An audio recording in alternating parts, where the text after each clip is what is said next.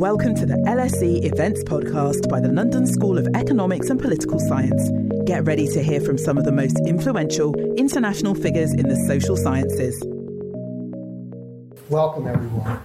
Um, I want to welcome you to uh, tonight's roundtable, uh, Global Governance in an Age of Fracture. Um, my name is Peter Trubowitz. Uh, I'm a professor in the International Relations Department and uh, the director of the Phelan United States Center, which is um, hosting uh, tonight's event.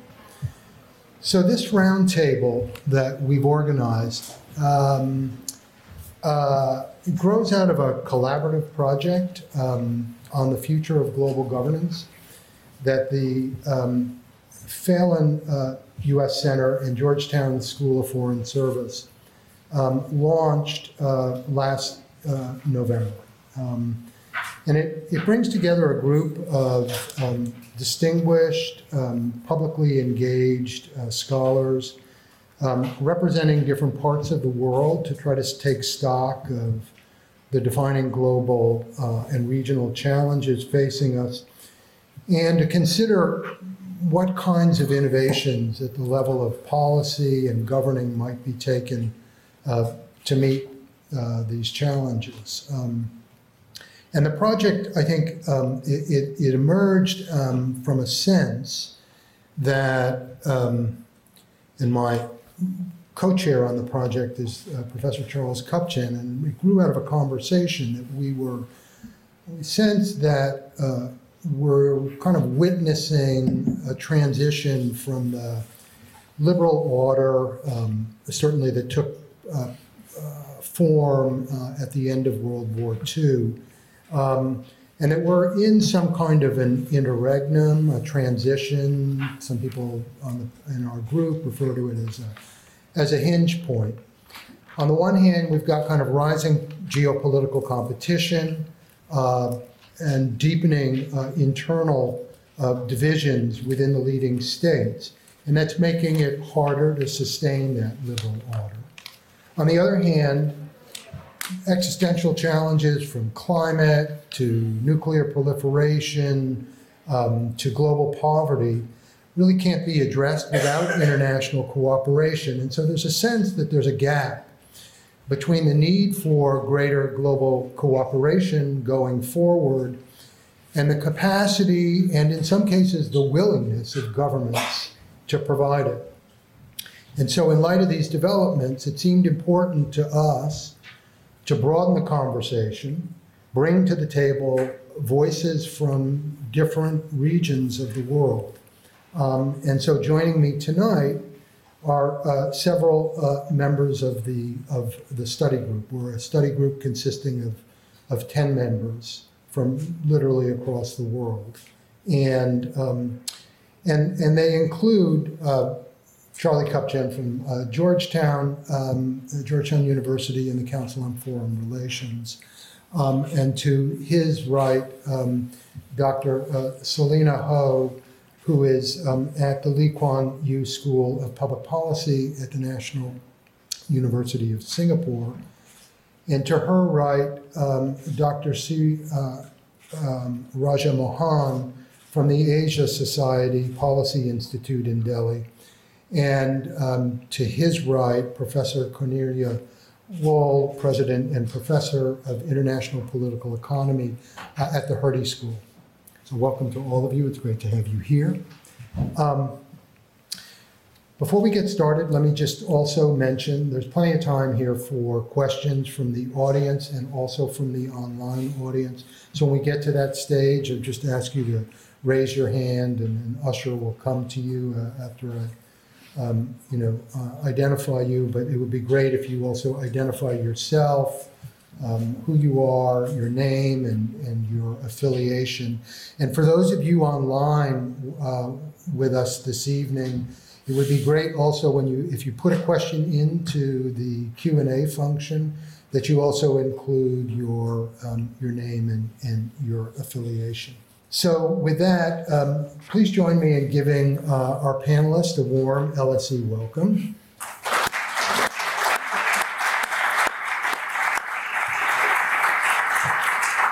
And so, in the setup to this panel, I, I decided what I would do is ask each of the panelists one question um, and give them a few minutes, each of them, um, you know, four to five minutes to um, share um, some initial reflections. And the question has to do with, you know, what do they take to be the defining global challenge or challenges um, facing us in the coming years?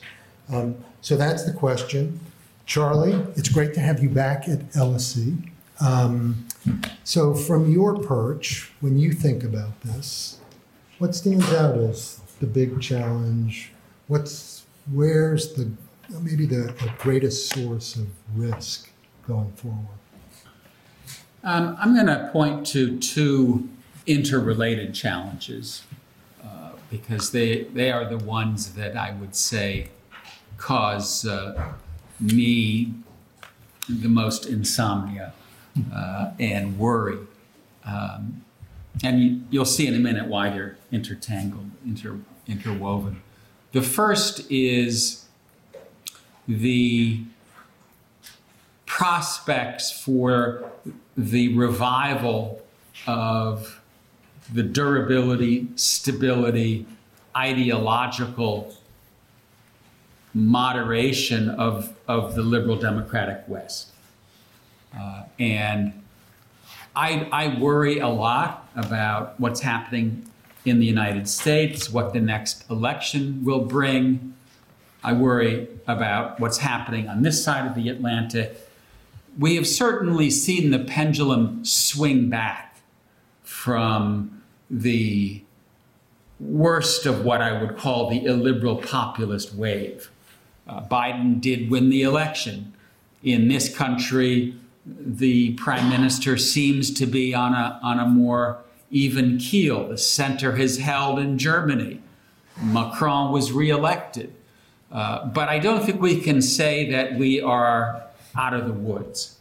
Uh, and I say that in, in part because we have lots of different data points out there, including the recent election in Germany, that have suggested the pendulum is swinging back in the direction of illiberal populism. But I also say it because I think one of the sources of this problem is the digital revolution, the automa- automation of our, in, uh, our uh, economies, social media, AI, and this stuff is going to pick up. It's not going to abate.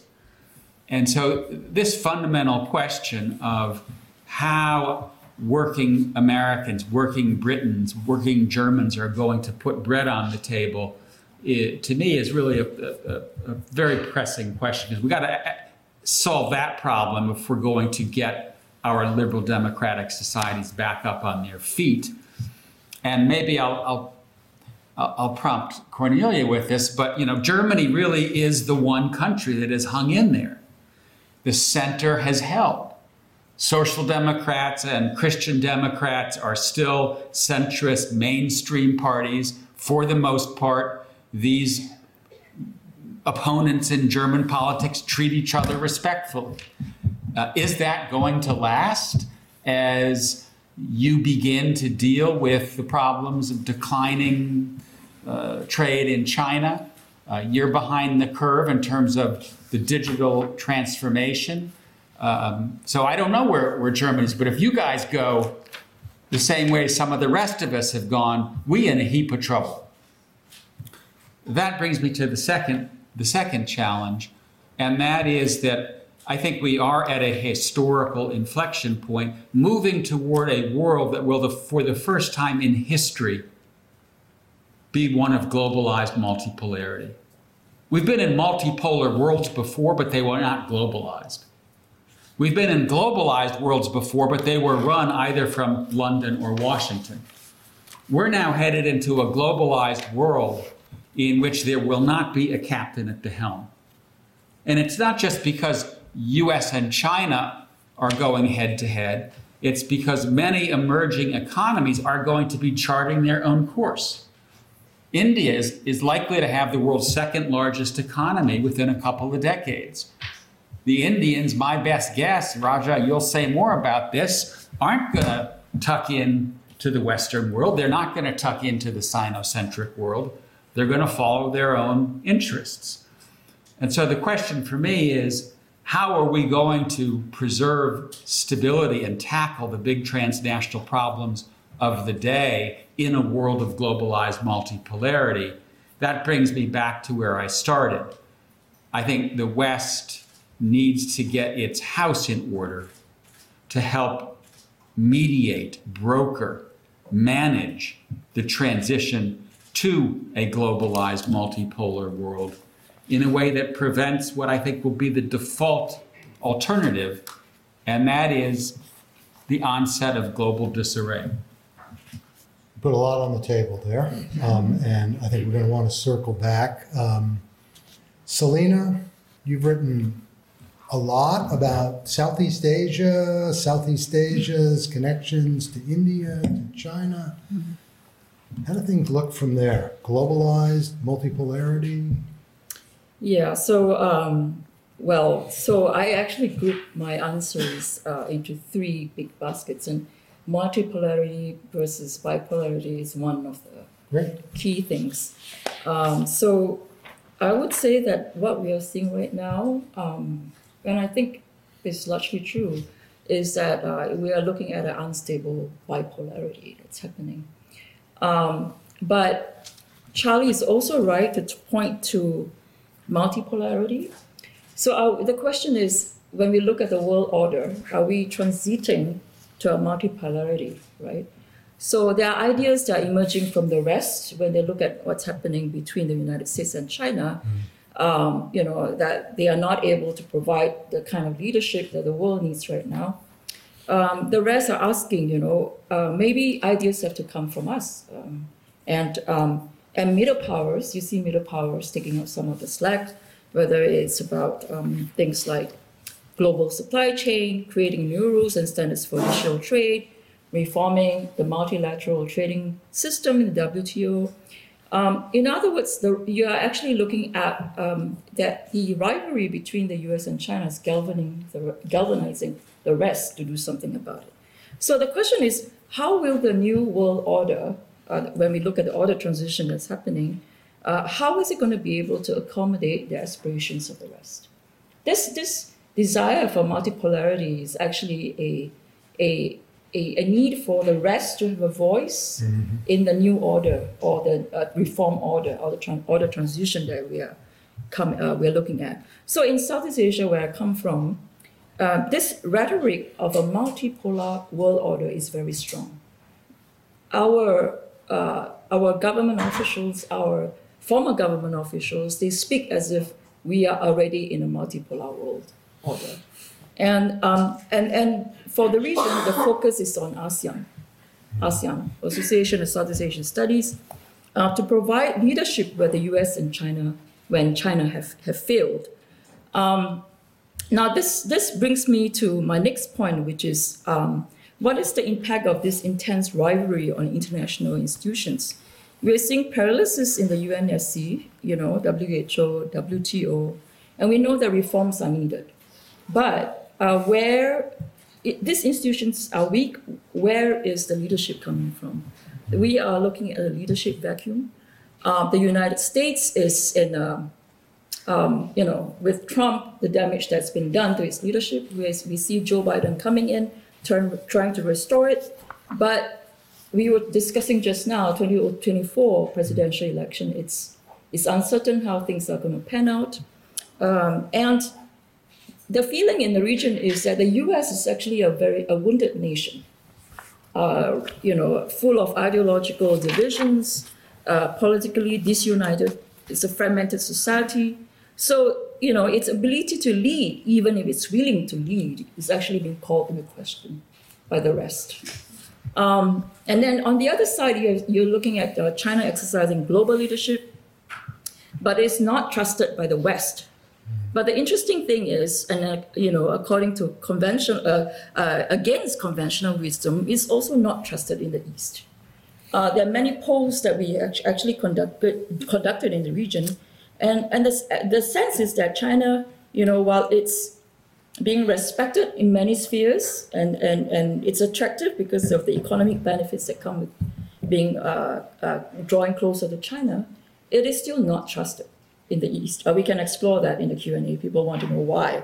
Now, um, and and one of the key one of but for now, what I would say that why global leadership, uh, China's global leadership is not being trusted is because it does not present uh, one of the key points, uh, but not the only one, is that it does not present a vision of global order that is supported by uh, most countries. Um, and the other question that remains about China being able to exercise global leadership is the domestic politics of China. Uh, economic slowdown, power shortages, property market debt, high unemployment, these all have effects on domestic stability in China. So uh, if a country is unstable uh, domestically, can lead?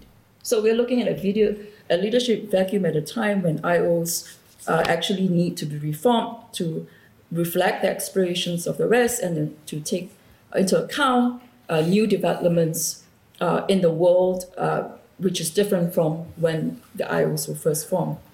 And we are also looking at the fragmentation of uh, domestic politics. This is the biggest, second big challenge. It used to be that I would say, by and large, foreign policy is insulated from domestic politics. But we know with the rise of nationalism, um, governments have become more sensitive mm. to public opinion. Now, this has several impacts. It means that uh, foreign policy is no longer a realm that is strictly in, usually uh, in the hands of governments, especially in Southeast Asia. Um, pub, the public is able, through social media, you know, uh, be able to reflect their concerns even on issues that are related to foreign policy. These are not usually the issues they are concerned about. They're more concerned about bread and butter issues. Now, uh, what do governments do when they uh, have to deal with rising nationalism? Some in the past, we know they have constructed enemies uh, to, to unite or to distract. Now we worry about these things uh, in, in, in how domestic politics is affecting foreign policy. It's also impacting IOs. Distrust and skepticism of IOs have increased. Uh, and um, this is part of the deglobalization trend. But in a way, this deglobalization trend has not really impacted Southeast Asia. It's more, uh, you know, as we discussed it just now, the, the impact is actually much more in the West.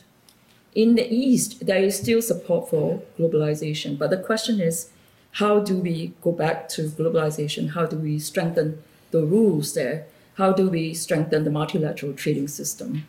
Now, the third greatest challenge, I think you point out, uh, point to it just now a little bit, which is you know climate change. These are all problems, but we still haven't gotten ahead of the curve so for so many decades already when it comes to climate change. But then while these old problems continue, we still have all these new problems that are coming, and we haven't, uh, you know, we are not able to catch up. Uh, things that are related to future pandemics, uh, governance of new technologies, we need those rules for AI, for biotechnology. Universities need to get ahead of ChatGPT, you know, and all the other uh, AI tools. So uh, now IOs and global governance are not ready to deal with this this kind of new threats, our ability to cope is really falling far behind. Um, so, in sum, these three big groups of uh, uh, what is the world order going to be, what the impact of uh, domestic politics on foreign policy, on IOs, and then the management of these new emerging uh, developments in our in our society and our economy that we're not able to get ahead of. They are all intertwined. They compound each other. And Charlie is right. We're at an inflection point where everything seems to be coming together. I don't want to use the word perfect storm because that mm-hmm. has a lot of other implications, but we are really seeing a whole host of problems coming in together at the same time. A wounded nation. China's not trusted. Sounds like an opening for India. Um, but Raja, you write a lot about geopolitics, and, and um, we, what does it look like to you when you're you know, kind of parsing the world from from India? I'll just say three things. I mean, one, uh, from Delhi at least, uh, they talk about uh, the decline of the West uh, seems premature. Uh, it's been a story that's been around for a long time. Mm-hmm. When was uh, Spengler's Decline of the West? It was published in 1901. Uh, so, so you have actually a lot of people worried about the decline of the West. A lot of people, uh, you know, hopeful about the decline of the West. I mean, we've seen many waves of this, and I think uh, even in the last few years, we've seen the resilience of the United States. I don't think it's a, it has huge domestic political problems, but in terms of its impact on the world, its capacity to bring in new technologies, uh, continues to surprise us. Uh, so, so I, I, would say don't write off the Americans yet.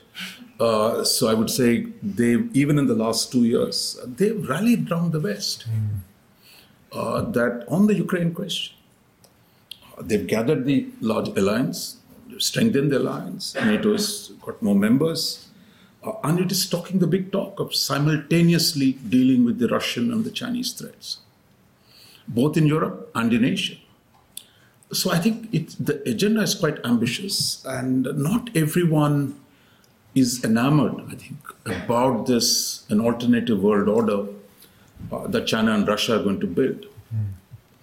Uh, because the problem, as we've seen repeatedly, the challenges to the West have their own weaknesses. That a China that is at odds with its, all its neighbors, a Russia that tries to be expansionist without the economic resources, uh, or the international influence of the kind that the Soviet Union enjoyed. So I would say this challenge is not sustainable. Even together, even if they, they talk about being together, even then it would not be uh, possible. And I think much of China's own growth came because of the access to the American market. Mm-hmm. These Chinese uh, new technologies have flourished because of American venture capital. It was really an alliance between Wall Street and China that produced the Chinese growth. Uh, so I think the, the system, I think, is trying to squeeze that out. Uh, there will be battles. But my sense is this idea that China and Russia can build an alternative world order uh, away from the US and the West, uh, I think uh, it's, it's, it's not going to be happening because uh, China has created contradictions with Japan, with all its neighbors, with India, with Vietnam. So this kind of un, not really targeting any particular ideology, but a communist state, a democratic state, Confucian state, you can name whatever you want. I think the idea that there is a East or a South as a lump is fundamentally wrong. When Xi Jinping says Asia for Asians, I don't think the Japanese who actually invented the idea long ago, yeah. uh, when they were being imperial, mm-hmm. that they would simply accept uh, a China-led Asia. Uh, India is not going to accept a China-led Asia. I mean, there's nothing to do with whether we like China or not. It's a very structure of politics out there that Asia is still nationalist. Uh, those who think Asia has given up its nationalism uh, is, is completely wrong. So, so I think there will be pushback. And I think this way the US has played its cards well. Uh, unlike in the past, where the US tried to do everything itself, that it was the center, it was the hub, and everybody else was a spoke. Today, I think US policy is talking about getting the spokes together uh, expanding its alliance structure, building new coalitions like the Quad, like the AUKUS. Uh, so I think they're creating a whole network of new coalitions, new alliances, which is the weakness of China and Russia. They don't have too many allies. And I think that's where the problem for, the, for China and Russia is going to be the fact that they mobilize the third largest economy to double its defense spending, that is Japan. They got the Germans, the fourth largest economy, to promise to build up against Russia. And they got the fifth largest economy, India, to do and supporting it uh, to, to build a coalition against China. So, so I, I would say it's entered a very interesting phase. Uh, the trick for the West would be that it's not merely saying, look, we're in charge, guys, India, will you come and join us against China and Russia? But it must be how are you going to accommodate India, Japan, and others into a new hierarchy? That is the challenge. And I think uh, there's far more openness today. They're merely saying, look, the order is set, guys, you stand in the queue, we like you, so you just support us, to one where the rearrangement of the hierarchy within the West has to change. Why is Canada part of G7? Uh, Italy. I mean, if you keep saying, look, this structure is permanent, everything else is temporary, I think, I think you've got to accommodate others in. That's where I think uh, I would say the Biden administration strategy has given hints of it. Uh, so I think there is a lot of new possibilities. I would say for those of us students here, look out for a structural change that is going on. uh, don't simply go by it is a question of the Western decline or rise of China. There is a much more complicated world in which the West probably is looking for ways to accommodate other rising powers that I think will produce very interesting outcomes in the years ahead. That's very interesting. So the the system has more legs than it than it might first appear, and so I'd, I'd like to hear more about that. I think maybe what would be good is. Cornelia, you come at problems from a kind of IPE perspective, uh, you know, um, not geopolitics. I don't know, does the system look robust? Thank you. I did bring a, an economics uh, case. The question, what are the most pressing global challenges? Because, um, and I will start very much at the um, high level and then go back down to the to the ground. But I do think that uh, one of the most urgent challenges we need to address is the international financial and monetary architecture. And um, I'm not the only one to say this. There's a summit uh, no later than the 23rd of June in Paris, um, called together by Emmanuel Macron. So this is a challenge that's currently on everybody's uh, plate, but uh, the calls of why this is urgent have been made um, very um, eloquently by um, Prime Minister of Barbados, uh, Barbados Mottley. Um, we have stress on um, the financial situation of a lot of countries that are um, for reasons external to them, and we need to redesign the institutions we have to provide financial solidarity. So, one example that has, of course, been discussed a lot is climate change, the exposure of countries uh, and the vulnerabilities they have. Um, are something that is something that needs to be addressed, and that's the discussion of loss and damages that come out of the climate negotiations.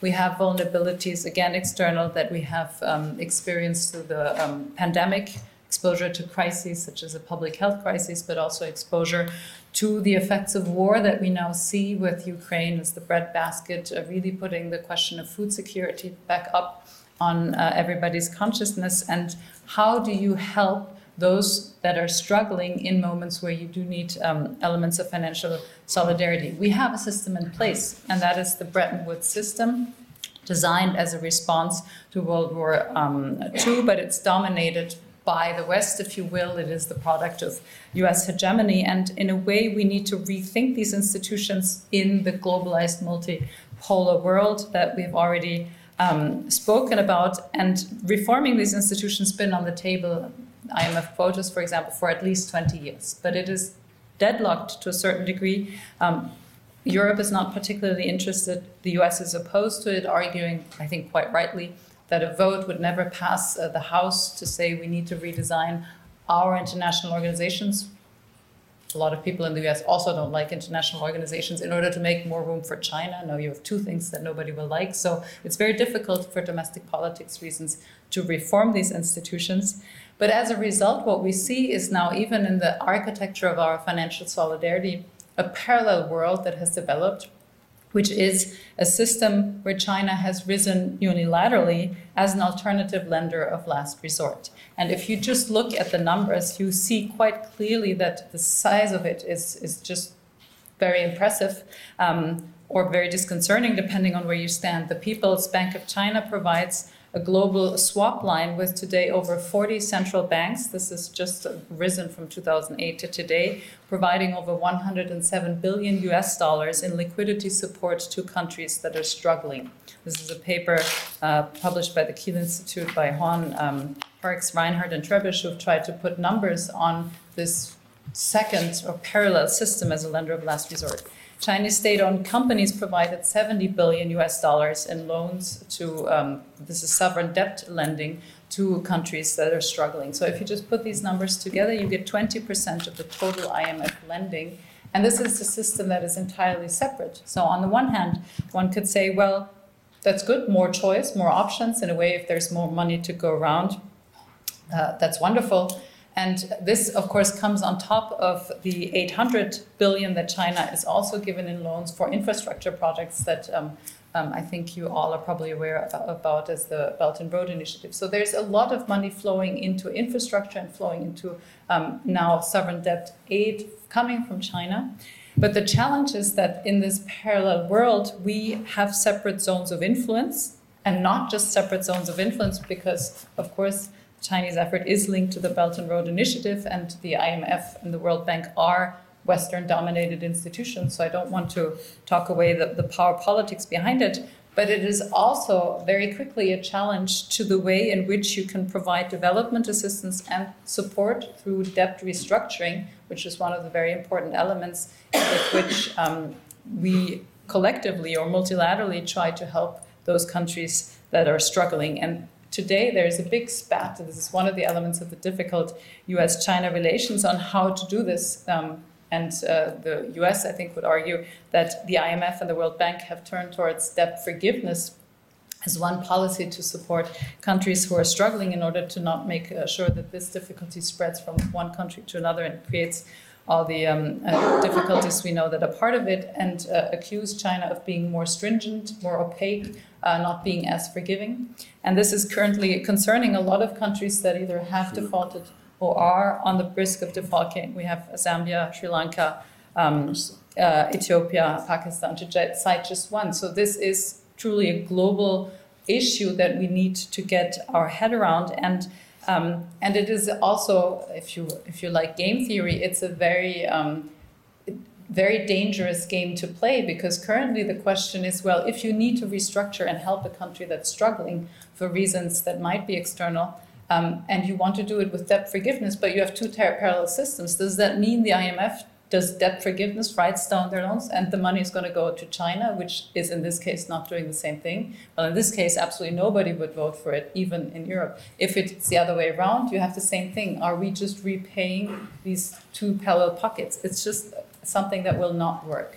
So we need to agree on a rules based system, even for providing financial solidarity. That's even not what we have in the current architecture, um, because you, if you follow this, you know that um, debt forgiveness is something that's generally negotiated by, if it's a, a Paris Club, a Club of Rome, if it is private lenders. So it's negotiations, which are very discretionary, since uh, discretionary always means full of power relationships.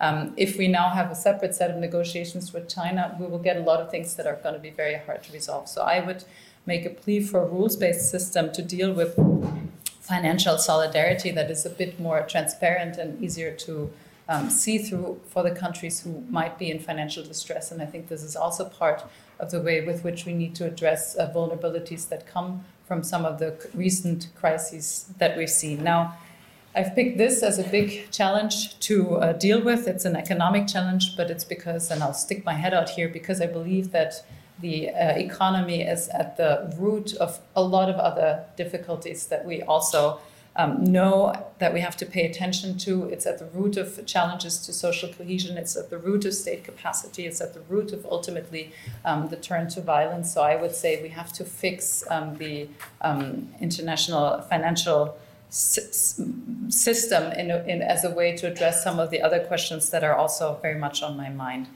I will stop here, but I would like to respond just to Charlie's provocation because it's one of my favorite questions. So thank you for asking mm-hmm. uh, me, and and I agree with you.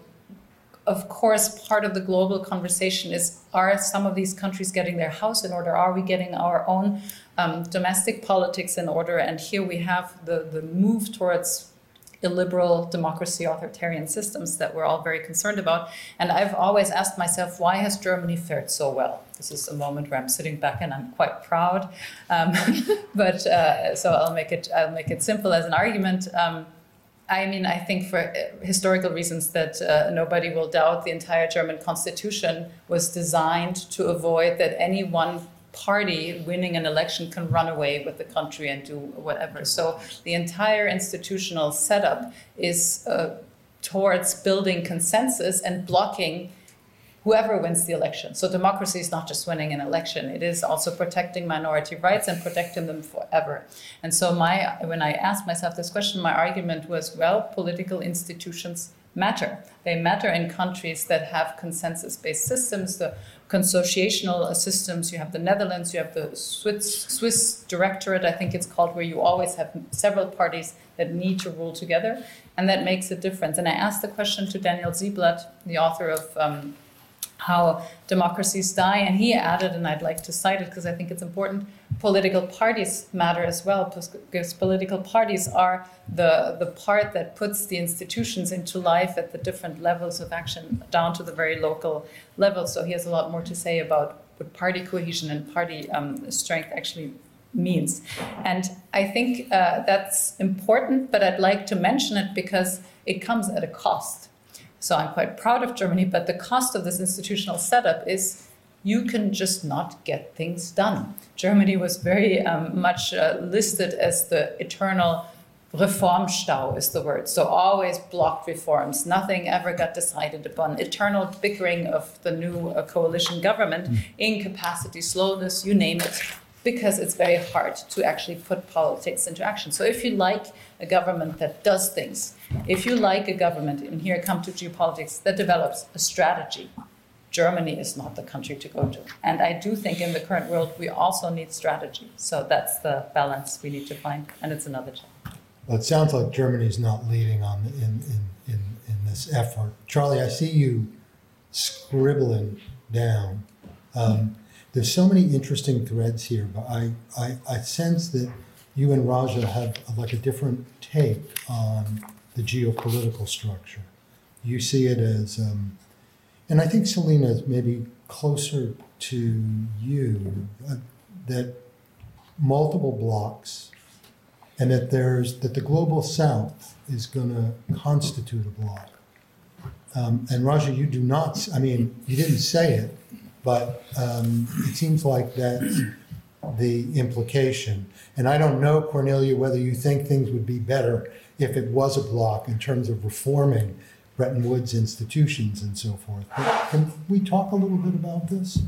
Yeah, maybe I'll, I'll just respond to you and, and our colleagues with three quick comments. One is to agree with you, Cornelia, that the that Germany's blessing is its curse, right? One of the reasons that the center has held is the same reason that it may make it very difficult for Germany to do what it needs to do to fix domestic problems. Because those, you know, Germany has done pretty well because of the Mittelstand, and it hasn't been deindustrialized in the same way the U.S. has, but it's coming. And so reform is needed, and, and I agree with your analysis.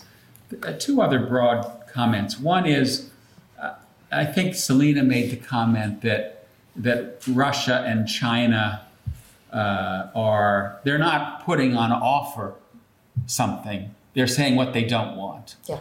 And I agree with that. Mm-hmm. And they're saying, you know, we need to take down the liberal order. We need to end the era of Western domination, but they're not then saying, and here's our alternative. Uh, and until we're in a in a world in which there is a conversation uh, that takes the form of, okay, so you don't like this, what are you proposing? I think we're we're not in a good space. Uh, and we're not in a good space in part because this debate isn't happening for ideological as well as political reasons. Uh, you have very strong strains of nationalism in Washington and Beijing that make it almost impossible to say, well, let, us sit down and kind of figure out what uh, um, a pluralistic, polycentric world would look like. You know, you say that in Washington today, and you're going to get run out of town if you're a politician. Um, but that seems to me to be a debate we should be having, but we're not having. The final comment, and this brings me to where I think Raja and I part ways. I saw, I think your analysis is correct today. I don't think it will be correct tomorrow. And that's because, yes, if you add the US and Japan and Germany and Italy, uh, you get the lot, you know uh, probably somewhere close to uh, the majority of global GDP. But we're now in a world in which power is decidedly shifting from west to east and north to south.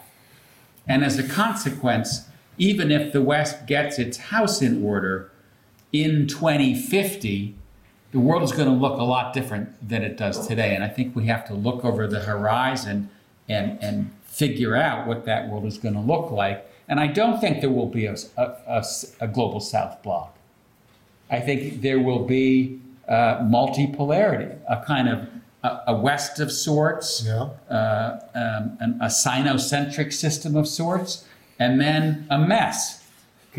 because I think That's a poll? well, non, no, non-alignment doesn't doesn't necessarily tell you, you know, that you're going to group together around non-alignment, right? It simply says, well, I'm not going to choose A or B. I'm going to choose C, right? And so India is going to choose multi-alignment or whatever you choose, and Brazil is going to choose something else. And I really think you're going to see a kind of centrifugal force creating uh, disorder. We have time here. Raja, you want to weigh in on this and then others? Yeah, I mean, I would say, look, uh, yeah, today there is actually a coalition that the US has built is pretty strong. Right. But I can imagine a coalition where the US aligns with a large part of the East, that's India, say, take for example, that the East is divided.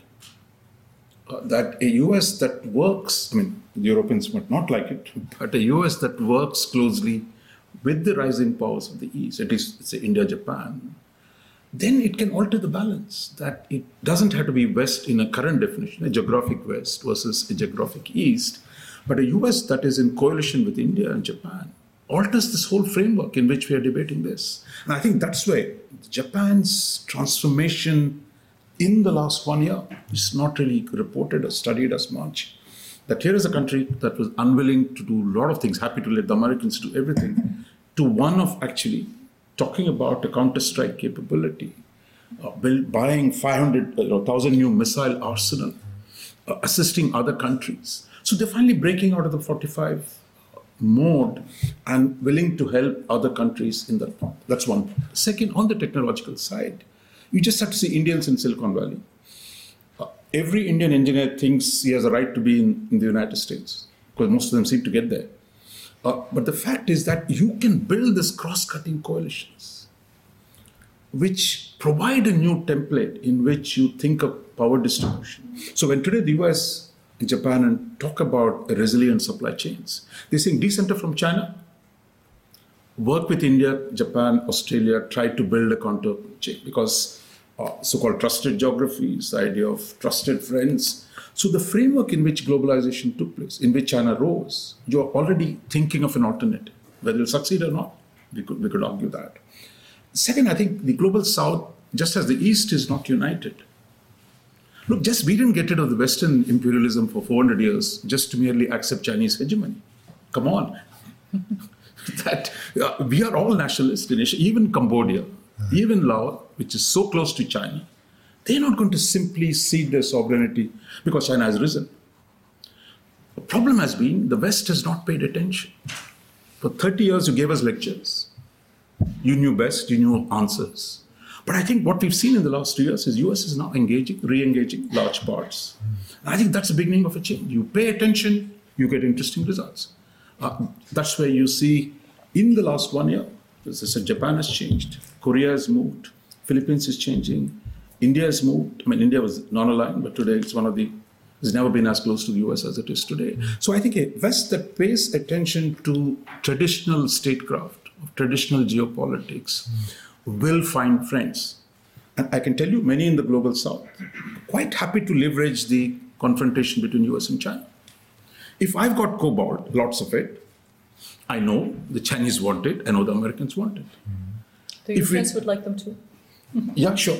we too. Uh, the thing is to then, there is leverage actually for us. So this is not we are frightened by this, you know, unipolar world. Actually, we see a US-China competition opens up unlimited possibilities, whether in Central Africa, whether it's in Southeast Asia, whether in Pacific Islands. So I think, as you, morning you were saying, great power competition produces a discipline, but it also gives choices for us to leverage and to bargain with both the powers.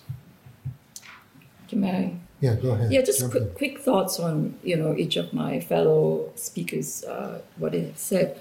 Um, I think you know in, in terms of IPE and um, one of the greatest signs that the that the U.S. is not in decline is actually the the U.S. dollar.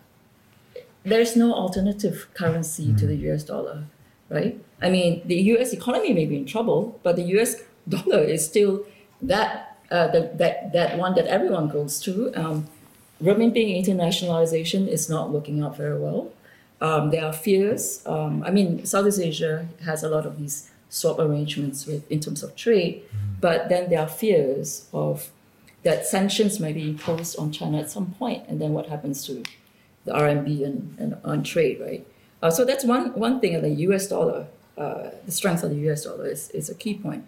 That uh, the decline of the U.S. is you know is not something that uh, that's happening right now. So in IP, absolutely zones of influence, different parts of uh, the economy is being dominated by different different big powers. So again, the idea of multipolarity could be happening here. And then um, um, I don't think that, uh, in response to what Charlie said, I don't think that China d- wants to end the, end the dominance of the West globally at the moment, primarily because they know it's China's not ready. I don't think the, the leadership is, is irrational.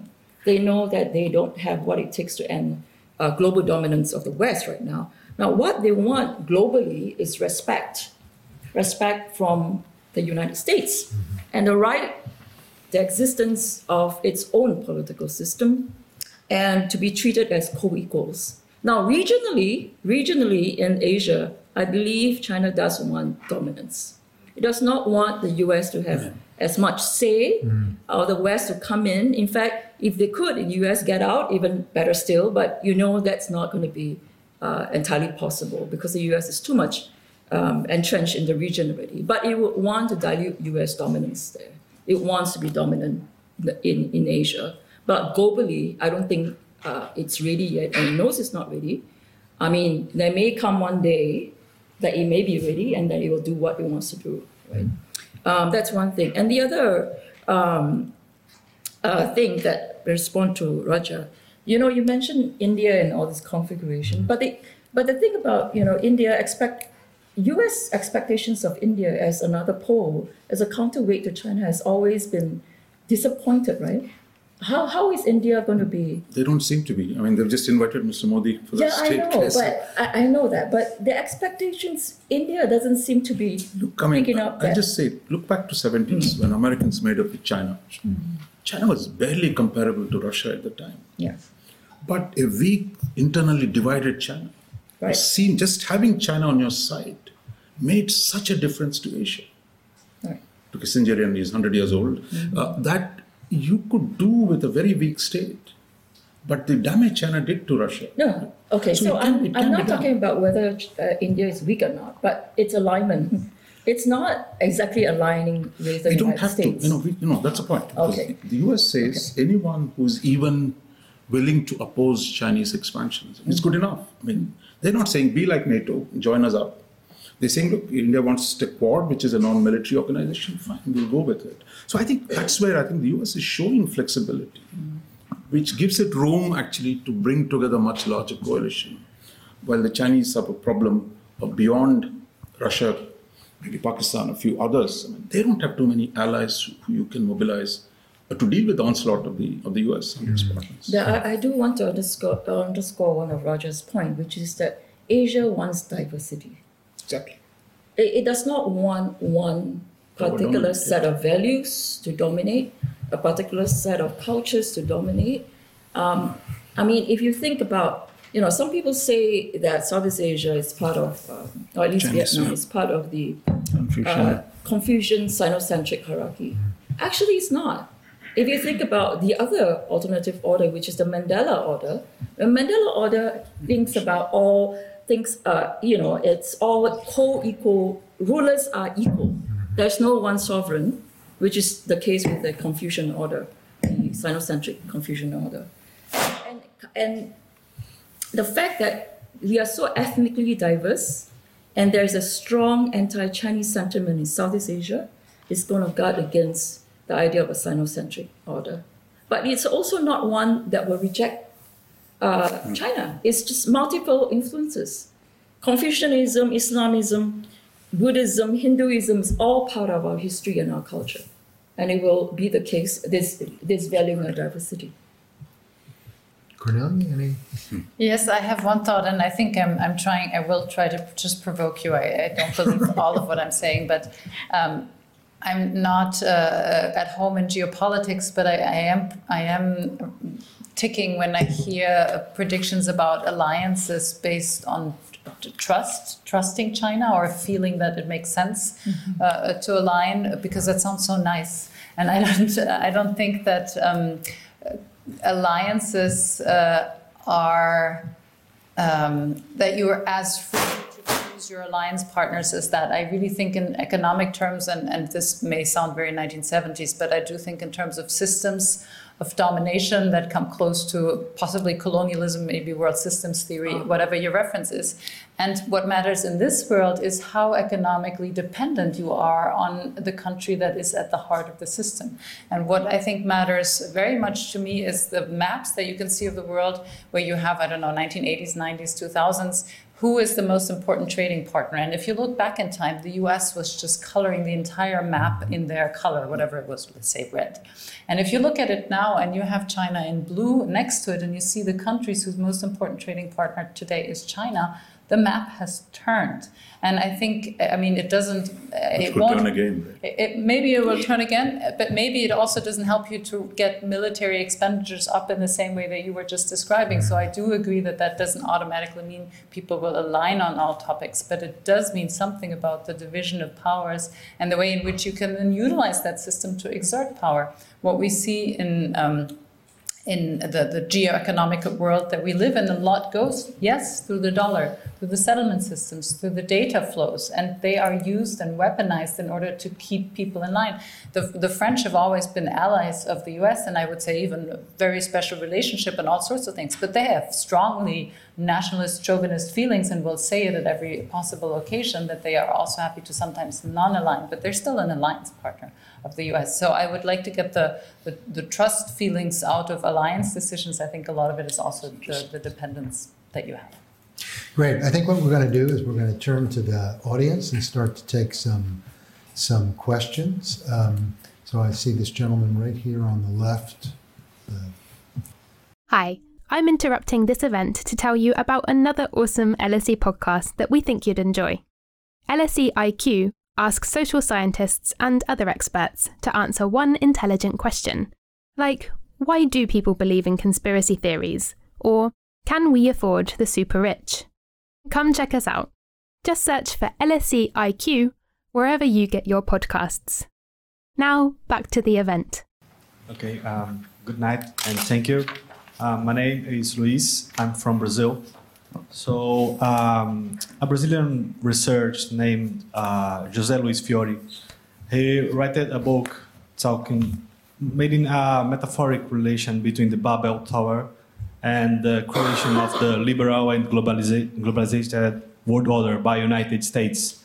So the same way that God created the humans, the humans create the Babel Tower, and this create the dilemma and contradictions between the relation to God and the humans.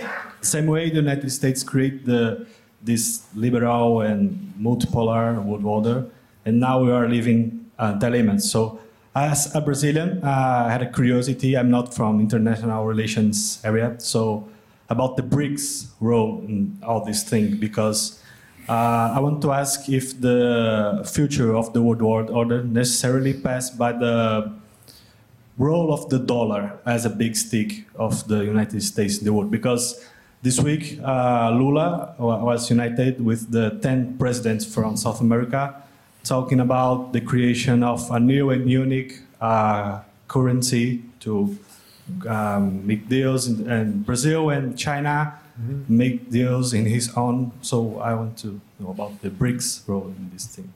Okay. you. Thank you very okay. much. Great. BRICS, the dollar, globalization. Uh, other hands? Ah, there. I'm sorry, I didn't see you.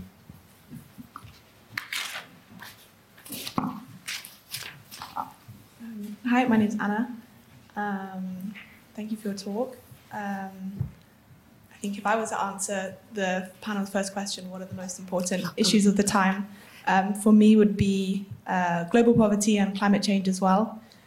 Um, and I think, but maybe when I look, say for example, as a panel as an example, I see China, I see the US, I see Germany, and me now as well. I'm British. Um, I think maybe there's missing voices at this table, and perhaps that's representative of how I feel about these um, international institutions at this time. And we continue to listen and maybe give power to um, nations that have may- maybe we're maintaining a status quo, and now we have kind of global uh, digital revolution and evolution. We have a lot more opportunity to give more power back to the people um, in terms of us as the checks and balances to good governance, kind of maybe through improved transparency of information, through sort of online platforms where people can actually have better access to the conversations that are going on at a global level. And um, I mean, for, for me, for example, on those two issues, I have a, a government that is still saying yes to new oil fields, it's rejecting refugees, and it's, and it's not encouraging immigration. And for me, those things are not aligned with the transitions that we need to see if we are to have a sustainable or any future at all. And so maybe the role of these um, international institutions no longer needs to be to focus on the power dynamics and trade, but actually about empowering people within nations so that they can have more of a say on these global, but also in uniquely um, individual issues within each nation. Very good. Good to have your question. Um, I'll, I'll pick you up in the second round. I'm going to go online right here. Yeah. Thanks. Just to say, we have 75 people online in total, and we have people online in, from uh, Barbados, Belgium, uh, Brazil, the US, Switzerland, Ecuador, Germany, Nigeria, Portugal, the United Arab Emirates, Chile, and Italy. And we have a question from online, which is How can countries in the global north act in financial solidarity to the countries of the global south affected by climate change and economic uncertainty? Thank you. So, three interesting, different questions. Um, empowering people, using international institutions to empower people. You want Cornelia? I think that has you like written um, all over it. the BRICS um, and um, Global North, Global South. The last question. Well, let's go ahead. Yeah. Why don't we start with Cornelia? Yes, and I'd like to uh, ask answer the question. I, I agree with you that empowering people needs to be a very important part of the effort to know how to rethink institutions. I part ways when you mentioned digital technologies as a solution because I think that is the big letdown of all the hopes we had of what digital technologies would enable us to do. We thought because access is so easy, it is one way for people to express themselves and be part of a conversation. And what we realize now is that it is actually uh, the root for so much distortion and such an uneven weight of what we're trying to uh, understand now in the political debate that part of what we need to get in order in, in, in the democratic backsliding that we have may, be to get hold of how these digital technologies function. I'll just cite one statistic, which I don't know the basis of, so take it or leave it, but it has impressed me when I heard it. Um, 60% of the voices we hear on the internet and social media are not human voices they're robots. So, who do you listen to when you listen to the discussions that are going on online? And what does it do to our societies to include these voices? I think is one of the biggest challenges we have to solve. Um, and I think it's not the route to empowering people. But I am with you. We have to find a route and we have to make sure that they're part of the discussion in a different way because we're, we're um, we are playing with the entire legitimacy of the international order, and we know that that's part of the big um, division. We had a discussion about this with Monica this morning of people in many countries who just say, go away with your global order. The solution to all the problems is within national communities and nationalist tendencies, and that's part of the problem that we're just discussing. So I didn't give you an answer, I made it more complicated, but I'm with you. Raja. Look, I mean, I might have some kind of an unconventional view on BRICS. I think I would say BRICS has had its moment, notwithstanding all you hear about it. Uh, BRICS came out of a moment when there was fear of a unipolar moment in the 1990s, when the US uh, seemed to run rampage around. So the Russians tried to put this together, besides uh, Goldman Sachs. so you can say, look, from a purely market perspective. But I think today, I mean, for India at least, the contradiction, the principal contradiction is with China. It's not with the US. America is not sitting on my territory. China is. At least my perception, Indian perception. Uh, China is bigger than all the others put together in the BRICS. India, Russia, Brazil, you know, South Africa, put together, China's bigger economy. So the Chinese weight in the institution has grown. So, so while India might sit there, and in fact, our foreign minister is right now in South Africa attending a meeting of the BRICS. So we will do the talk. But if you look at our structure of our international relations, what has changed in the last 20 years is my trade with the US is the biggest. I'm trying to reduce my trade with China. I don't have much of a trade with uh, Russia, which I'm trying to, you know, buy some oil uh, and sell it to the Europeans, to make some money. Uh, so that's, but the structure itself is the orientation has moved in another direction. The threats I face on territorially in the region, in the multilateral domain, are with China. So then people would ask, why is the BRICS expanding? Why does everybody wants to be part of the BRICS? I mean, I could say expand and perish. Uh, probably that's one way of thinking about it. I go back to the 1980s when everyone and their uncle wanted to join the non-aligned movement. Even France said, great, great idea, let's join the non-aligned movement. But the fact is, it was over. By end of 80s, the non-aligned movement was over. Mm-hmm. So I think if China had been generous to its neighbors, if China was better economic partner, maybe we would have seen another point. But mm-hmm. today, I think uh, the BRICS will continue to do the talk. Anybody who has a resentment, Saudis will say, look, we'll come to the BRICS. But this talk about constructing an alternative order, we'll get our currency through a lot of that. As you said, look, it's just a long, long way off. So I'll tell my friend, see what they do. Don't go by the talk is cheap, that we're going to replace dollar tomorrow. But I think getting it done is one hell of a job. So, so I would say uh, easy to underestimate, uh, overestimate BRICS. My sense is it has its own internal contradictions and managing those itself uh, will become a challenge for many of us. I think that I'm supposed to be saying what Raj is saying, but I'm not going to. I'm not going to to do that because I think I think he's he's got it wrong. Um, the big picture in my mind is the one that, that you laid out, Cornelia. If you know, it's too bad we don't have a PowerPoint presentation. But if you put up financial flows and lending and infrastructure investment, and you did it over time, the, the, the, the, the map would change in color. It's not just a little one here and a little one there. We have seen a fundamental shift in, uh, in who is the dominant investor, trader, uh, lender in many parts of the world, and, and it's China. And I think that's gonna that will have a big impact on how countries align themselves, uh, and it's going to create not a China-centric world, but a, a world in which countries are going to be hedging their bets, keeping their options open, not going either one way or the other way. And I think that's exactly what will happen with India. Um, you know, you mentioned the BRICS, but it's not just the BRICS. It's it's also the SCO, uh, and I think the war in Ukraine is a is a is a very instructive moment. Right, this is an unabashed, unadorned invasion of Russia by its neighbor, an attempt to conquer it. Where's India?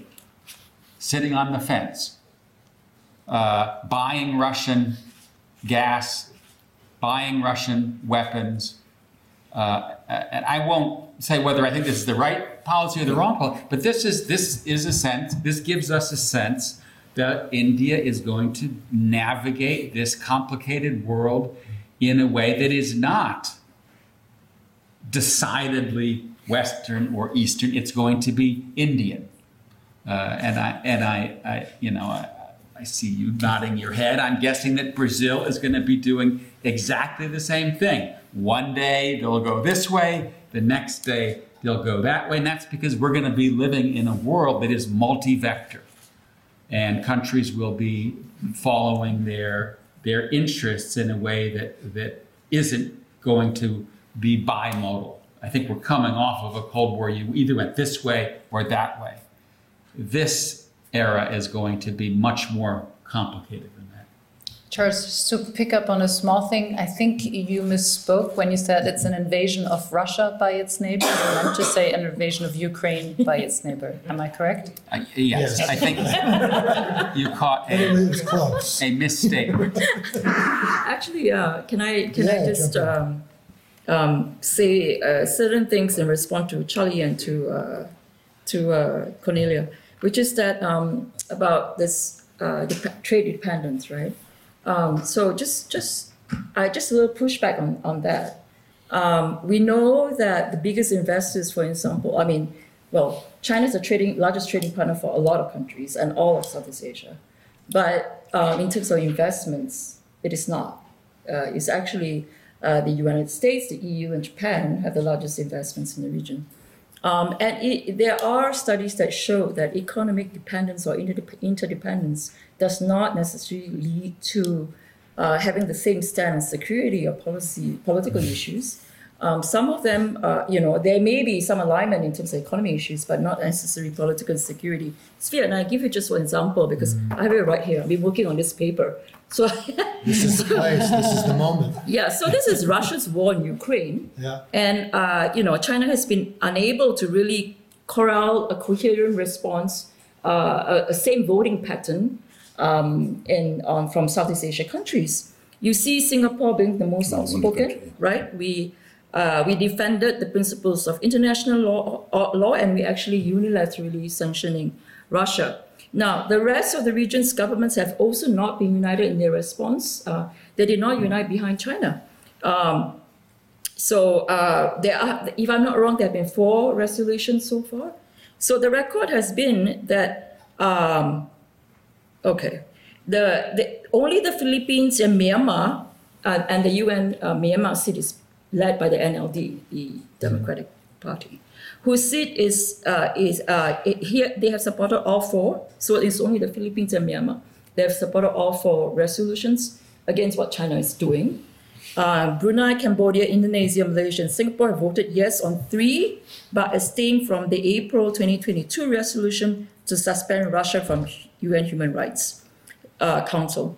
Laos and Vietnam did the opposite, abstaining from three and voting no onto the April resolution. So you're actually looking at very mixed records. There's no alignment of what China would want from the region in terms of, of the voting record. So it's not it's not so much about uh, yes, I agree. Trust is not the the thing the thing, but economic dependence also does not necessarily lead to um, same uh, stance on political and security uh, issues.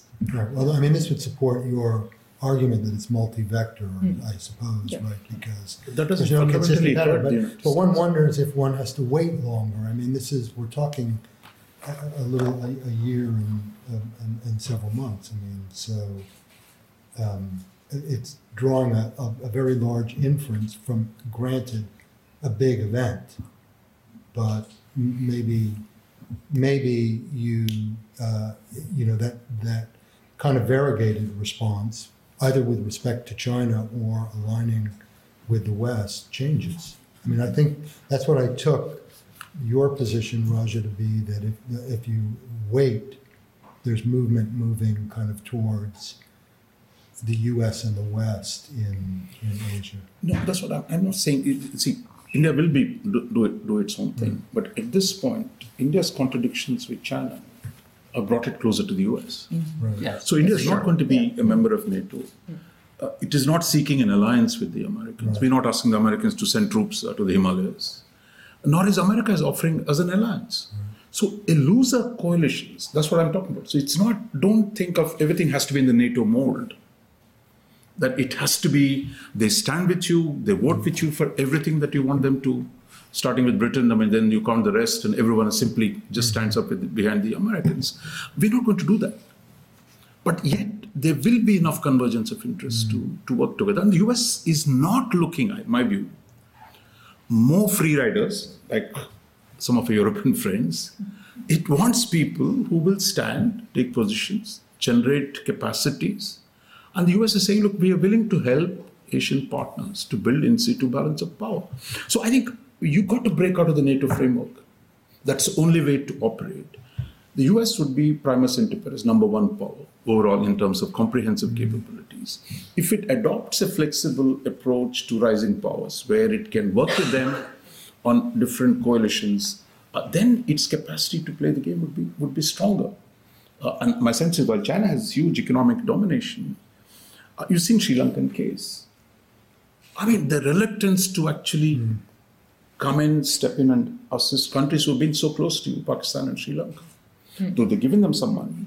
So I think it's not size of invest, you know, trade is not alone the capacity to do the kind of things that the Western institutions have done to be able to respond to the economic crisis. That's what. But I'll just say one more thing. That today, whether it's Africa, Latin America, a whole lot of countries, as their markets open up, to, for example, Africa, has a huge potential today, and my sense is to just simply lump them as single global south. The capacity, both on the Indian Ocean side, on the Atlantic side, to bargain with the two major powers has grown. So, so I would say, uh, think of them as active participants rather than this protesting trade union called the Global no, South. they have and, uh, we didn't couldn't do it last time, and I don't think we're doing it again this time. We're going to take some more questions. I, I, back here, the guy in the blue, right? We'll go, yeah. I passed on you last time. One second. Thank you. My name is Bruno. I'm a PhD student here.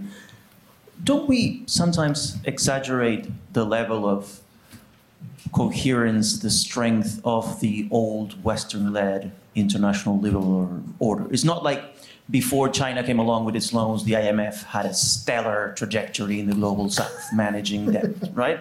If anything, we didn't get into more crisis because China was buying commodities and that lifted economies for a while in the global south. Same with peace and security. I think Frank Fukuyama the other day was just saying that, well, it's unheard of that a country would invade another, and they, they said, what about Iraq? And he said, oh, well, yeah. Uh, so don't we get this misplaced nostalgia for global governance that was never there in the first place? Uh, I, I, wanted to ask you guys about it. Okay, thanks, Bruno. We'll take the woman down here in the green top, second row, or third row.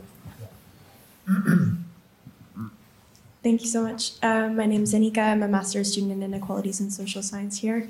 Um, I'm curious to probe a point that was made about the restructuring of global financial systems um, and ask what you see as being incentives that would really encourage countries like the US, who are in a position of influence and power, to adopt more radical reforms or reforms that sort of destabilize their position of power in the global political economy.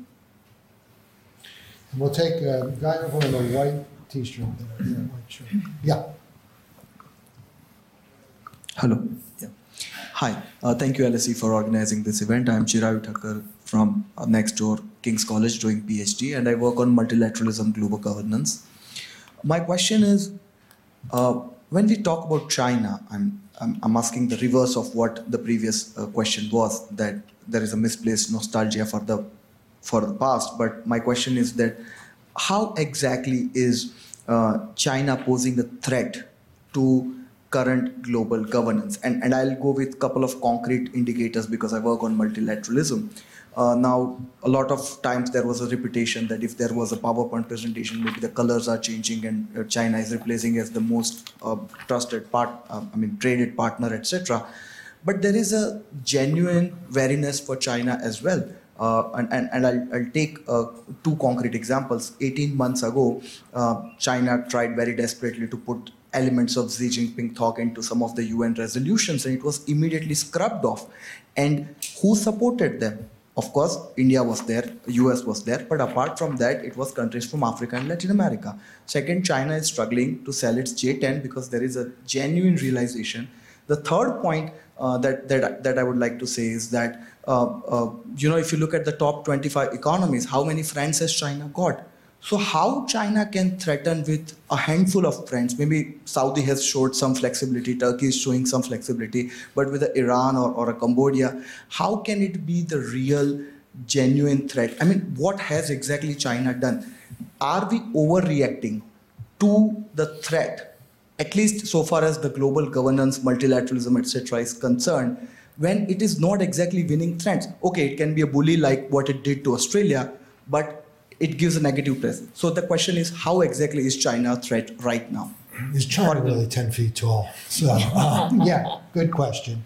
So, uh, we've got, I think we'll go with these three questions. Cornelia, you have your hand up. I'll, I'll start with your question to give an answer to the other two, and I'll try to be quick. I don't think China is a threat. I think China has to be part of the solution. And I'm really coming at this at, from the, the global governance part. I don't have nostalgia. I just think the problems we have today are global problems. We cannot solve climate change by ourselves. We cannot prevent global pandemics by ourselves. We cannot um, have even security by ourselves. So, yes, I am nostalgic of a world that has never existed where we get together and try to solve global problems, and that does require some form of multilateral order. And the one we have in place, yes, has not worked very well in the past, and I won't even go into the details. But even in the past, it was designed maybe by misunderstanding and upon an accident by a country that was trying to um, use its own interests to solve the, the stakes after World War II, the US.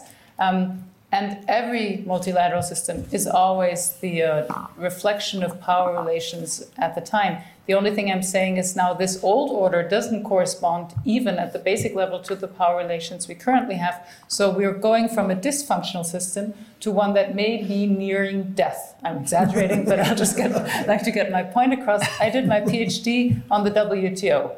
And at the time, I was working on service trade agreements, and everyone was saying WTO is eternally in crisis, but then they get over it. Ever since my PhD, and I'm old now, the WTO has not gotten out of its crisis. And I think that is, should get us really worried. What are the organizations we can hmm. create that are actually able to solve the challenges for global governance, which we all know and which we cannot do ourselves? So I do think it's important that the multilateral order we're imagining reflects the different voices that need to be part of it. Raja, we'll just come right down the line. Yeah. No, I would say, I mean, look, I think it's one is on the political side, but if you look at on the other side, I mean, the whole question of Chinese capitalism, how it has operated, that the rise of the Chinese capital, whether it's through Belt and Road Initiative or the kind of trade policies that they've initiated, that is what has triggered the counter moves in the United States. That what it has done to the American economy internally, the argument is at three levels. What happens to American workers, what's happening to American technological dominance, and finally, on the Asian question, Chinese are saying, look, you know, there was a saying, I think old Mao Zedong once said, Chinese Americans are snoring next to my bed. I'm talking about 1950s, the Quemoy-Matsu crisis. He said, right now I can't push them out. But someday I'm going to tell them, sir, you're disturbing me. Would you like to leave? Uh, that is the capabilities they're building today to push the Americans out of Asia. It is that the idea that you have this intent that was good enough to galvanize the US. In six years, starting with the Trump administration, the US policies have profoundly changed. Wall Street is still behind, but the rest of Washington and others see if we don't deal with the China challenge today, it's going to get even worse. Initially, Silicon Valley too was with Wall Street saying we love China, we make more money. Maybe Tesla is still doing that. But in Washington, there is a new consensus that China poses a fundamental problem to American society, American technological leadership, and it is beginning to galvanize the rest of it. And that's where we are. I mean, it is not that China is going to take over the world tomorrow. Uh, if maybe 10 years down the road they could have done it, but I think today their activity has produced a backlash. Because otherwise they had everything going for them. They were part of the system, they were benefiting from the interaction with the West. But I think what Deng Xiaoping, what and his immediate successor did, I think Xi Jinping has reversed those policies. And I think that is what, if you show your intent, others are going to react, and I think that's what that's what has happened. Chirayu is uh, my former TA. ah, you have a ringer in the audience. Okay. Yeah, so he was uh, he's my uh, former TA um, in NUS um, in Lee Kuan Yew School. So um, you know, I, I okay. So the region sees China not as a threat, but as economic benefiter. Um, Southeast Asia, I don't know, but India is different. I mean, the, the only threat that comes is uh, insecurity policies, right? Uh, that's related to um, the what's happening in the South China Sea dispute. So for claimant states, China is a threat in a sense. Uh, Philippines, Vietnam, um, largely the ones. Malaysia too, a bit of pushback, but not as worried as the Philippines and the Vietnamese. So here we are talking about dyadic kind of uh, bilateral kind of threats, right? You're asking about global governance. China is, I agree with Cornelia, which is that China has to be part of the solution. China is not a threat per se. But, but having said that, um, when it comes to rule settings in some of these global governance networks, uh, these global governance uh, rules are related to, say, digital economy, uh, CPTPP, all these trade organizations. The worry is that China has a different set of rules for the economy, but does it necessarily promote the? It, does. Is it congruent with the kind of rules that the rest of us want to promote? I think that's a big question, and we are. Uh, we, it's not clear right now. So the threat is only in, in, in global governance. It's in the kind of rule setting that's happening. Are they in accordance to the kind of rules that we want? Because the the Chinese system is quite different, right? So that's short answer. Yeah, I would I would call the the sense of of China posing a threat as as more theological than it is practical in the sense that uh, I agree with Selina that China right now is is largely interested in a geopolitical sense in flexing its muscles in its region. And it would like the United States to move out so that it enjoys what it would consider to be sway in its in its neighborhood. Uh, but you know, outside that that sphere, I, I, don't think one can talk about a, a threat if that means a kind of um, imminent military threat. But I do think that you know we we are headed into a world in which probably in about 10 years China will have the world's largest economy and it will probably over the next several decades significantly surpass the United States. And we know from history when something like that happens, it, it changes the world. And so the idea that that development can take place without a fundamental revision in how we think about global governance and geopolitics, that strikes me as fanciful. Right? Th- this is a development that is going to change the world, particularly because China is, is not a democracy and there will be ideological tension. But I land in the same place that, that Cornelia does, which is that we cannot allow the relationship with China to descend into a new Cold War. Because going back to a geopolitically fractured landscape will deny the kinds of uh, pragmatic efforts to tackle climate and poverty and pandemics and the global financial architecture. So we, we just can't afford to go down that road. It is, however, the road that we are going down right now at high speed, and that's dangerous. We've got time for another round of questions. I'm going to start over here, the guy on the, and I'll come back Well, thank you very much. My name is Adam. I'm a double degree student with Columbia and here at LSE in a, in a Master of Public Administration. Um, my question is more specifically going to um, Cornelia's point talking about obviously the benefits of having a, a, a true democratic government and how that obviously, uh, in, in, its own right, has uh, a different degree of effectiveness of, of, of public policy. My question, I think, is if you look at China, India, and Russia, you have one thing the last 10 years which is consistent is that their leader hasn't changed. In China, it looks like it won't change for, for the immediate future. In Russia, it doesn't seem like it's going to change anytime soon unless there's some sort of form of intervention. And in India, for example, it looks like Modi is going to stay. He has to fight an election, though. He has to fight an election, but it would, it would seem that he, he presumably win the next election. Does this sort of continuity of government and predictability of leadership in these countries, if anything, ironically, um, actually ensure that obviously there isn't this fracture because there's this element of predictability with leaders? So I guess that's my question: is is there a sort of an uh, a silver lining to having these sort of almost autocratic leaders in certain certain states uh, to ensuring continu- continuity and how to deal with governance. Chris, I'll take a question online and then I'll come to the back there. One second. Thank you. This online question comes from Anthony Valion, who's an LSE external alum, who asks, how does Europe fit in? It's a leader on climate and still pulls in immigrants, but has NATO expansion helped or hindered Europe being a pole in a multipolar order? Thank you. Gentleman back there with the lecture on. I'll come over and take one more. Hello, um, my name is uh, Jim Jun. I'm a research fellow at uh, Institute for Security and Development Policy in Stockholm, um, ISDP. Uh, I have a quick question for Selina. Um, uh, my former boss at LKY School. RA. This one is RA. okay. That's okay. Yeah, yeah. Um, or, or the whole panel. Yeah, anyway.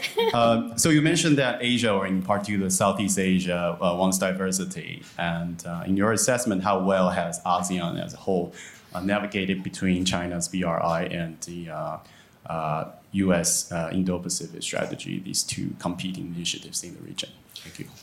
I'm going to take one question. There was a woman right in front of you. You had your hand up. You did. Yeah. Yeah, my name is uh, Anne. I'm a psychiatrist. Um, but uh, I'm sitting wondering why we don't mention Russia in this. I mean, it has to go with global governance, and of course, they don't have the power, but I really think they are part of what is happening in the world, and I would like you to comment on that. Okay. Who would like to start? I think we're going to be rounding it out. We only have a few minutes here, so I would ask everybody to use this as an, one last bite at the apple. You have about a minute each. Charlie, you want to start? I'm still thinking. You're so still start with someone else. So, has somebody thought already? Okay. Selina, Selina, go ahead. Go ahead. Oh, okay. Because my, my question, your question is, I, I think I can answer quite quickly. You So had, how- this was a planted question. No, it's not. None of these are planted. But uh, your question was how is Southeast Asia navigating between IPEF and BRI, right? I think that we all loved it. We all love the fact that we have choices here, the IPEF and the BRI, um, which is actually, I mean, we are, um, most of us, I'm not trying to recall now, no, we all signed on to the BRI. Seven out of the 14 countries in IPEF are Southeast Asian countries. So that's an interesting thing. So you can see that the, the, the region doesn't make these alignment choices. They just go for maximum options. Um, there is no, you know, um, a Chinese sphere of influence in Southeast Asia. We go to whichever organization that gives us the most leverage. And, you know, even IPEF is not, is still nebulous in many ways, but it's welcome in the region. Both are welcome. More, the merrier. Cornelia. I have two quick answers. I think one is a little bit confused, but I would like to answer your question about um, what good is liberal democracy if clearly, uh, if you have stability in leadership. Um, it's not the way you asked it, but autocratic systems can sometimes do much better, which is the discussion that a lot of countries are now having. And um, and I would just like to say that this is similar to the trade-off that I alluded to in speaking about Germany. Um, and, and I'm not attached to democracy, I'm attached to liberal democracy, which is not just the fact that you have popular votes and a change of government, but you also have the protection of minority rights and you have a rights based idea behind the entire political system. And I think um, that system, yes, comes at a trade off. If you do it, no matter how you do it, um, you lose state capacity. You lose the capacity to just pull through with whatever idea your leader has. But the, the challenge is that the state capacity you can get with strong leadership or state leadership is that you you can hope for a benevolent leader, but if you don't get it, then you're just down in a in a bad space, and and that's why I think it's important to defend liberal democracy, not because they're better at doing things, they're not good at building infrastructure, they're not good at lancing, doing reform, and they're not good at strategizing. That's the cost of I think this uh, this entire structure.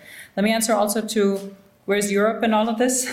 Um, Europe has identified the only way they can be anywhere is if they do it together, because this is uh, this is obviously in a world where you have, yes, you're right to remind us, Russia, you have China, you have the US, you have other countries. Mm-hmm. Nobody's going to care for Luxembourg's opinion. Nobody might even care for Germany's opinion if it is not the entire continent somehow building together. And again, now we have the challenge in order for Europe to be there. Macron was giving a speech just yesterday saying, thank you to the US, thank you to NATO, but we have to have defense capacities on ourselves. So I'm pleading for a European defense uh, that we have to invest in. Sure, in 2045, where was the world in 2045 that you just designed? That's going to be very late. So Europe is not exactly in a good space. Somebody called us the vassal of uh, the US. Uh, uh, I think we we can positively say we have identified that the only way for Europe to survive in this this world is if we stick together, and we have a whole lot of more complicated institutional questions to deal with before we get there. Raja, one minute. Yeah, I mean, I would say, you know, on Europe, I mean, we love to see Europe uh, become a real geopolitical actor because I think the more the merrier. Because I think for us, a Europe that is weak on the western edge of the Eurasian continent uh, is a problem. But a Europe that is actually strong can produce a reasonable balance in Europe and contribute to Asian security. That's the Europe we want, but we're not there. I think that is part of the problem that Europe is internally divided. Uh, it's not willing to spend money on defense uh, because it's built such wonderful welfare states. Uh, so I think there is a problem, and I don't see Europe becoming a geopolitical actor anytime soon. And I think they'll be, and, and in a way, the Ukraine crisis has demonstrated they can't defend themselves, and actually ceded ground to the United States to come back in and to play a, a much larger role uh, in the in the European continent. And that brings me to the Russian question. I mean, ideally, Russia should be integrated. You tried it in G7. It was at one point G8. Didn't work. The arrangements that were made in 1991, the idea that Russia can be integrated into European common European home, that broke down. There's no agreement on what the understandings were, whether those understandings have uh, you know been implemented or not. So I think you are at a crisis in Europe. I mean, who would have thought after two world wars, after the Cold War, it is Europe still where it has to sort out its internal arrangements. And Macron keeps talking about bringing Russia is must be part of Europe. Without integrating Russia, there'll never be peace. But then at this point, the terms of those rapprochements are not visible. I think in terms of what Russia demands and what Europe is willing to give, I don't see how that's going to be fixed. Charlie?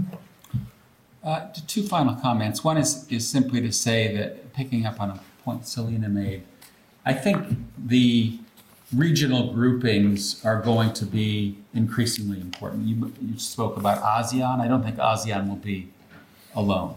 I think we'll see in this kind of multi vector world that regions are going to band together more regularly because it, it, it gives them the kind of weight that they need in in, uh, in the world where you have countries like China and and um, and India and the United States, large economies of scale. Uh, final uh, comment would be on on Russia. Um, Russia has made a big boo boo uh, by invading uh, Ukraine. It's going to be paying for that boo boo for a, a very long time to come. Uh, this is not a war that uh, is is going to end in a way that that at least outside Russia will be seen as in any way a, a strategic gain for the country. That having been said, I do think that the United States, the UK, its partners should try to end this war sooner rather than later. Yes, let's give this offensive that's about to start a chance. But I do think that come the end of this offensive this year, it will be time to try to pivot the parties from the battlefield to the negotiating table, even if that means, for the time being, living with a Ukraine that is not in full control of its territorial sovereignty. But this is a war that is polarizing the international system. It's pushing Russia and China closer together. It's causing food shortages and energy shortages and inflation globally. It's forcing President Biden to spend his day figuring out whether to transfer F 16s to Ukraine rather than getting broadband internet into the American heartland which in my mind is a much more important task. So let's try to end this war sooner rather than later so that we can get back to the agenda that we've been discussing here tonight, which is how to get the powers and the little powers and the middle powers of the world to come together to address what are incredibly pressing transnational challenges that can only be addressed through broad international cooperation across ideological dividing lines. We are going to leave it there. We're in overtime as it is. Cornelia, Raja, Selina, Charlie, thank you for just a terrific discussion. Thanks all of you for being here this evening. Please join me in thanking the panelists.